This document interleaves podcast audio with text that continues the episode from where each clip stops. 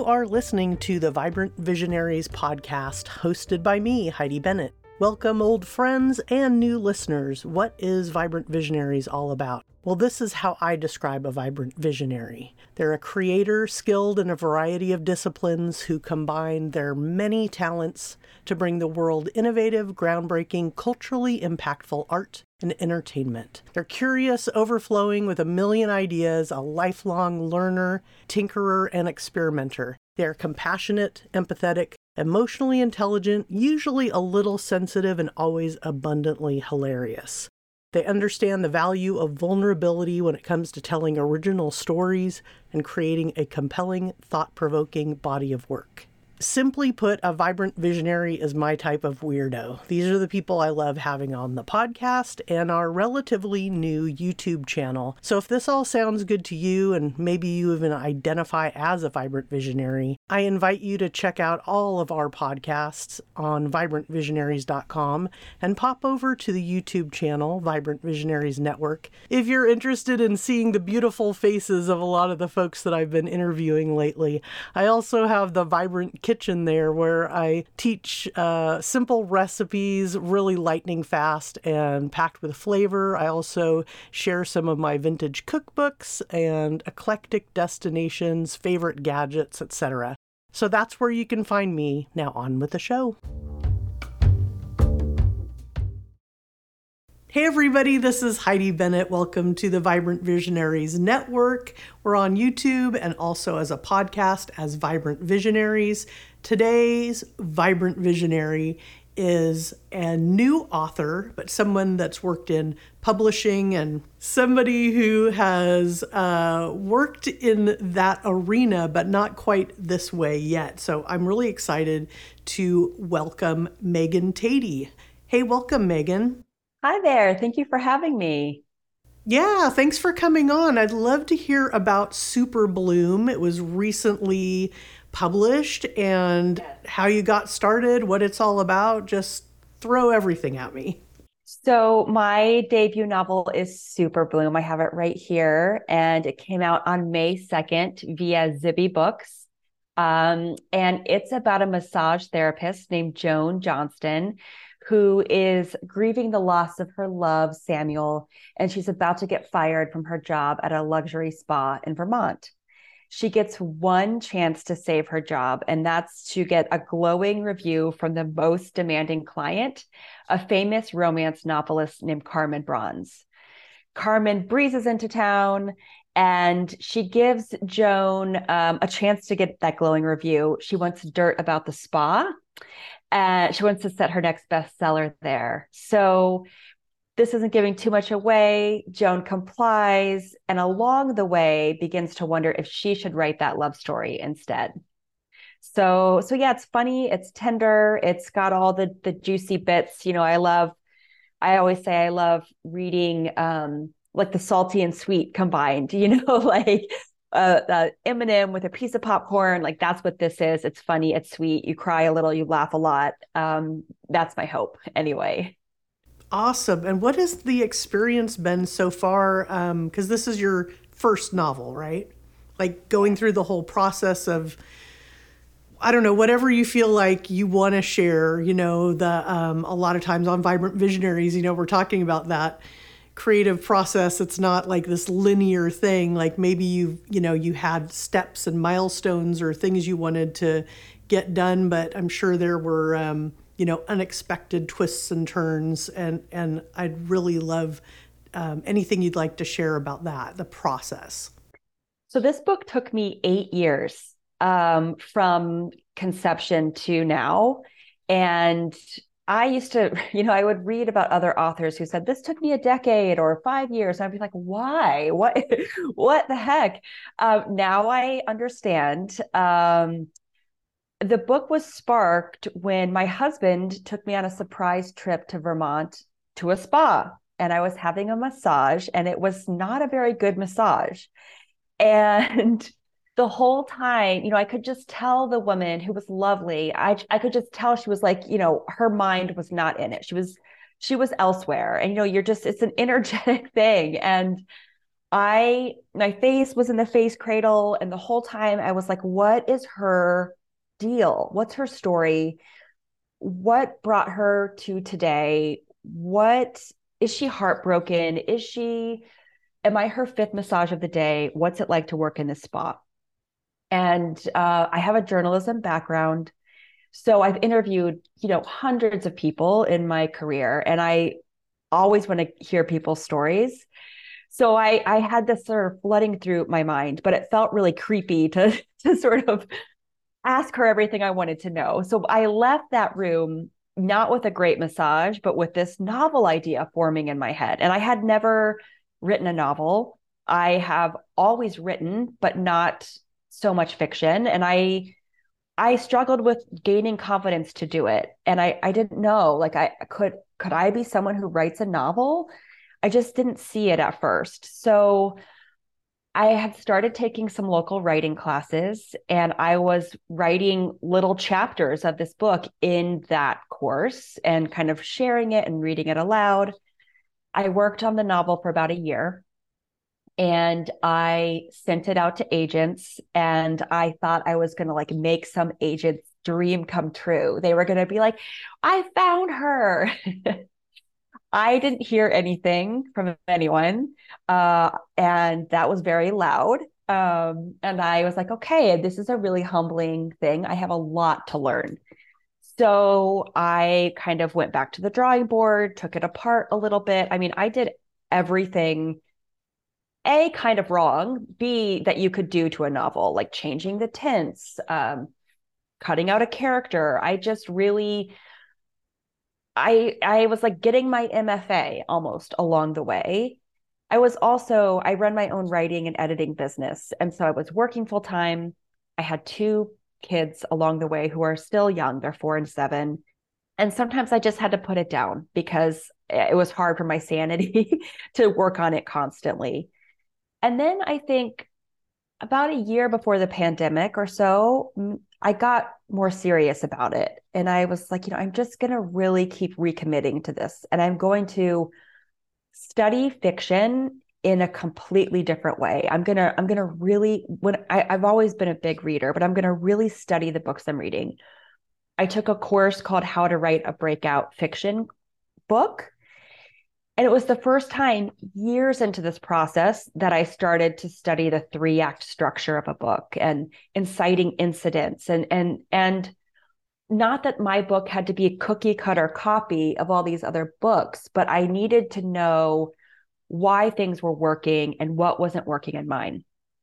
I also started um, listening to different podcasts about writers and specifically failure writers who have three novels in a drawer and are now published. You know, I think we can even talk about this more, but we we get sold all of these overnight success stories and when it doesn't happen like that for us, we think it's because we're talentless and we should probably hang it up.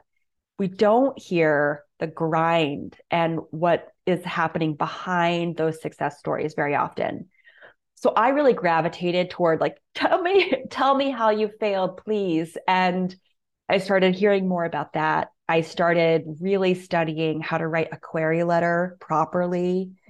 I um, formed a writing group and that uh, there are d- tons of resources out there you know to form writing groups. You can't just be like who join a writing group. Like you there are places that help you do that.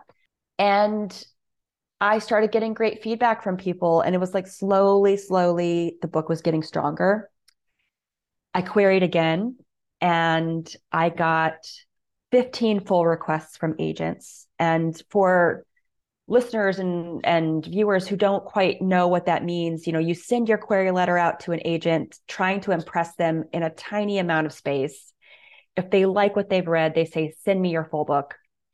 And you do this happy dance thinking like any minute now it's the it's such a hard process to be in the query trenches sent it out and ultimately didn't get any offers for representation but i got an incredible rejection letter from an agent who said i think you have a stakes issue meaning there's the stakes for your main character aren't high enough. And she was like, I can't figure it out.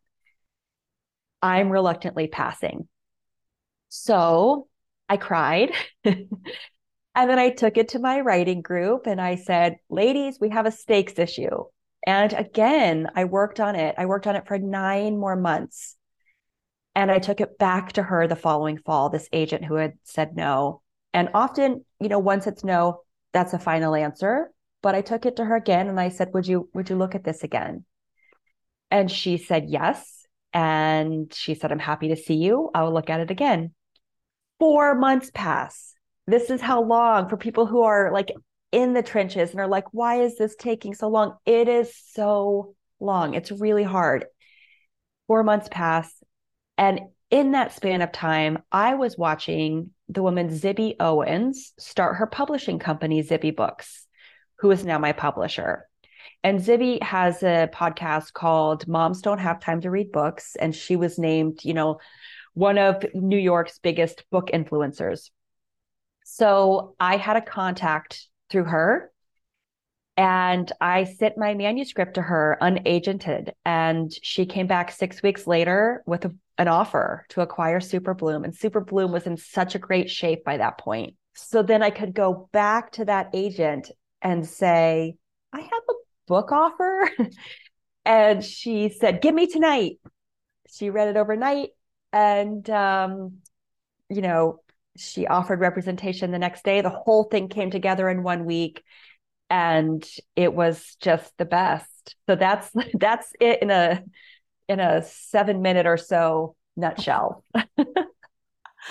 I love it. And uh, when we chatted a little while back, um, you know, you said like, "Oh, this will be my first first podcast," and now I can tell, you know, you've talked with a lot of people and you've really gotten a great story about there that's coming out, you know, so naturally and and and it's full of yeah, all of those different things that I love talking about, which is like um, other people have done this, uh, uh, you know, before you. Find your mentors or people that have already done a lot of the hard work and and learn from them. Find your um, other folks, you know, the other people that are also writing and you know getting those writing groups. And I know that how useful that's been to other folks that I know that are writers and that it takes a long time and that it's emotional and there's all this rejection and then there's your own life you know that can't be ignored. And so, uh, yeah, that was a, a great tale. And uh, yes, I think.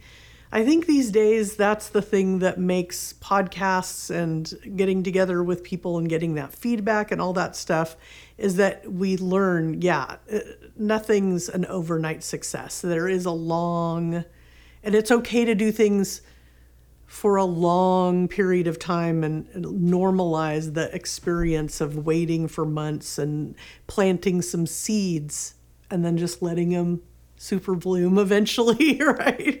but then it takes time. How is it feeling now, now that it is out in the world? It feels amazing. And, you know, I think the, the, the patience thing is so hard because we have our email at our fingertips, you know, and so the refreshing your email is so it's so hard when you're waiting and you've like you're waiting to hear whether you your book has sold if it's on submission or whether you're going to get an agent or whether you're going to get a film deal. You know like it's it's just very hard to put it away. Um, and i one of the things that helped me was to start working on my second book you know to start writing something else to distract myself. And remember, you know, my husband on on days that felt bleak would sort of remind me, you're doing this because you love you love that actual part of writing. You know, you you your best days, my best days are when I've touched the page in some way. And I've even written with, you know, Paw Patrols in the background with my kids, and I'm upstairs. You know, I just getting little little you know spurts of it.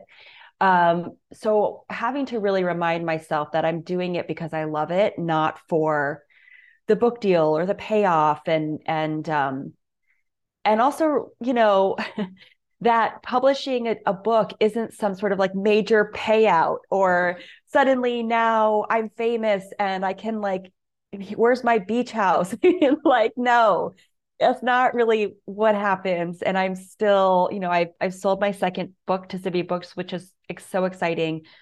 But normal life is still happening, and um, you know, I it the book's been out for a couple of weeks. It feels amazing. It's um, been so fun to start to hear from readers and I've been hearing from people who are saying it's inspiring them to get back to writing, which is mm. such a joy to hear. Um, you know, there's an aspect of grief in this book, and my character is grieving the loss of her boyfriend that she only knew for six months. It was a very short courtship, but it was an it was going to be this epic love story, and I wanted to show new love. It's so rare, like at that point in time, and what it's like to lose someone at the beginning of what feels so epic. Um, and that a lot of the outside forces around my character are sort of telling her it's time to move on, you know, and they're telling her how to grieve. So I've been hearing a lot from people, you know, thanking, just appreciating the permission to grieve no matter what it looks like, no matter who you're grieving and for how long you knew that person so that sort of feedback is great. And just also people just saying oh my gosh this is hilarious. I laughed my butt off you know that that's just the ultimate i love i love that. So it's been really fun. Oh that's awesome. And i i love that there's that grief piece in there. I haven't read the book yet but um, combining um, humor with discussing grief and how it, it can it's different for every person and I've definitely experienced a lot of loss in my life and and I certainly know what it's like to and I like that idea of writing about um, a fresh relationship because you've got all these ideas. I'm sure the character has these ideas of where things might have gone or you know grieving what could have been um, and also maybe I even idealizing this person. I know my um, best friend she passed away and I and there's part of me that you know kind of puts her on a pedestal and she's also like she was an incredibly creative person and she still influences me to this day but she's also kind of crabby you know sometimes and it's sort of fun to like think about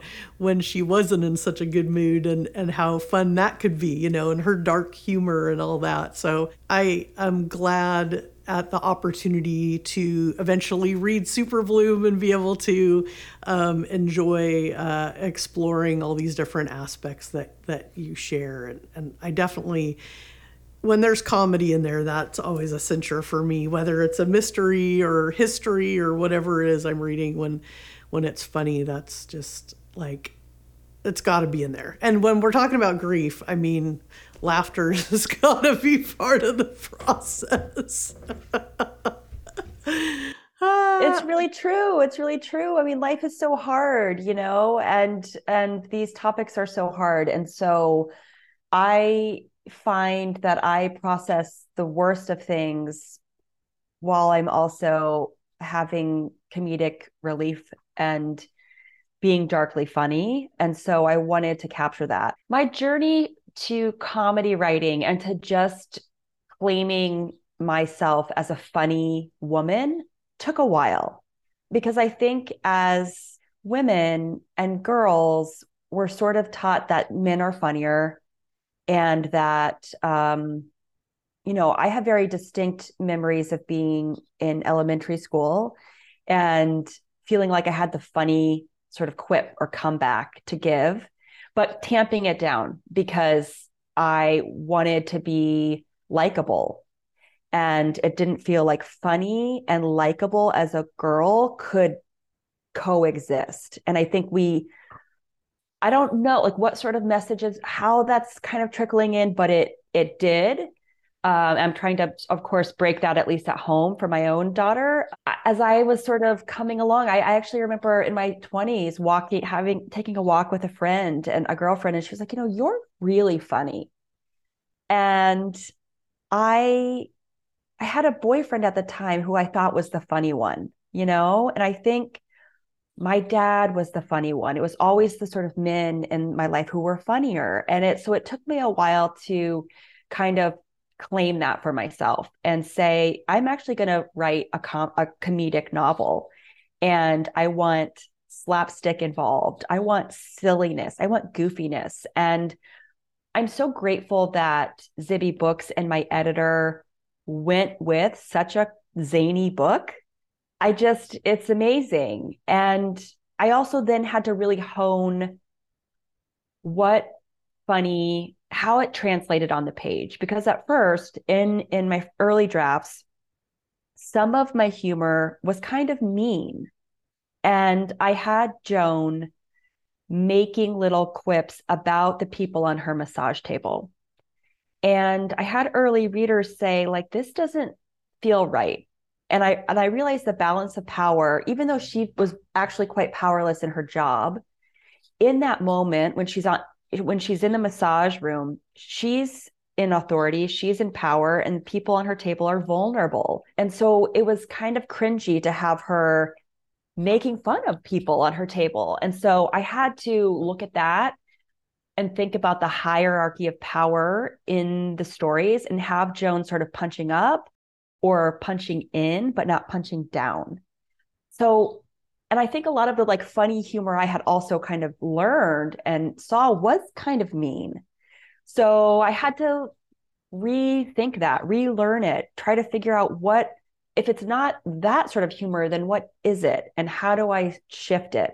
So that was an evolution as well. Yeah. While you were saying that, you know, I was thinking like, uh, exactly what you ended up saying the punch down punch up you know and it is it all makes such a difference. And I think, you know, when I was younger, I probably was more um, into that kind of mean spirited humor when I was, uh, you know, in high school maybe or whatever. And then uh, as time went by, you sort of learn. And I'm a huge consumer of comedy, stand up, improv, comedic podcasts, and all that stuff too. So you start to kind of you know really learn what it is you think is funny and also how you want to present characters obviously somebody that people are going to be on board with and like and sure there's room for somebody to have the transformation from being a real wang to somebody that, that is learning and growing and everything but uh, yeah that's cool. I like that you shared that. Um, it's it's very important it's that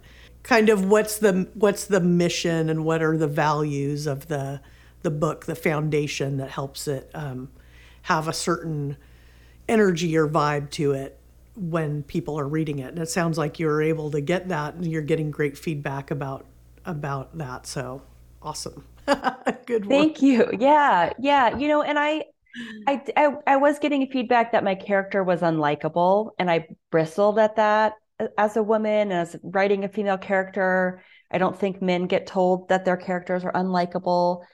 Um, and yet i heard it a number of times. So i had to to sort of listen to that. And i went back through and you know joan's sarcastic and she's also you're meeting her at the worst time in her life. She's grieving she's about to get fired you know she's backed into a corner she's working for this corporate owned spa and this uh, you know really annoying boss. She's just uh, you know life's not going so well. But were there ways that i could not soften her but make her more relatable to readers so that they knew that underneath her causticness was a person who has a more tender side and wants to get back to some of that wants to maintain some of her saltiness and her edginess but sees that she's lost something and wants to get back to it. And readers know they're going to be taken on a journey with her to find that. So that's, and they were just subtle. They were subtle shifts, but they were really important. And I'm glad I made them.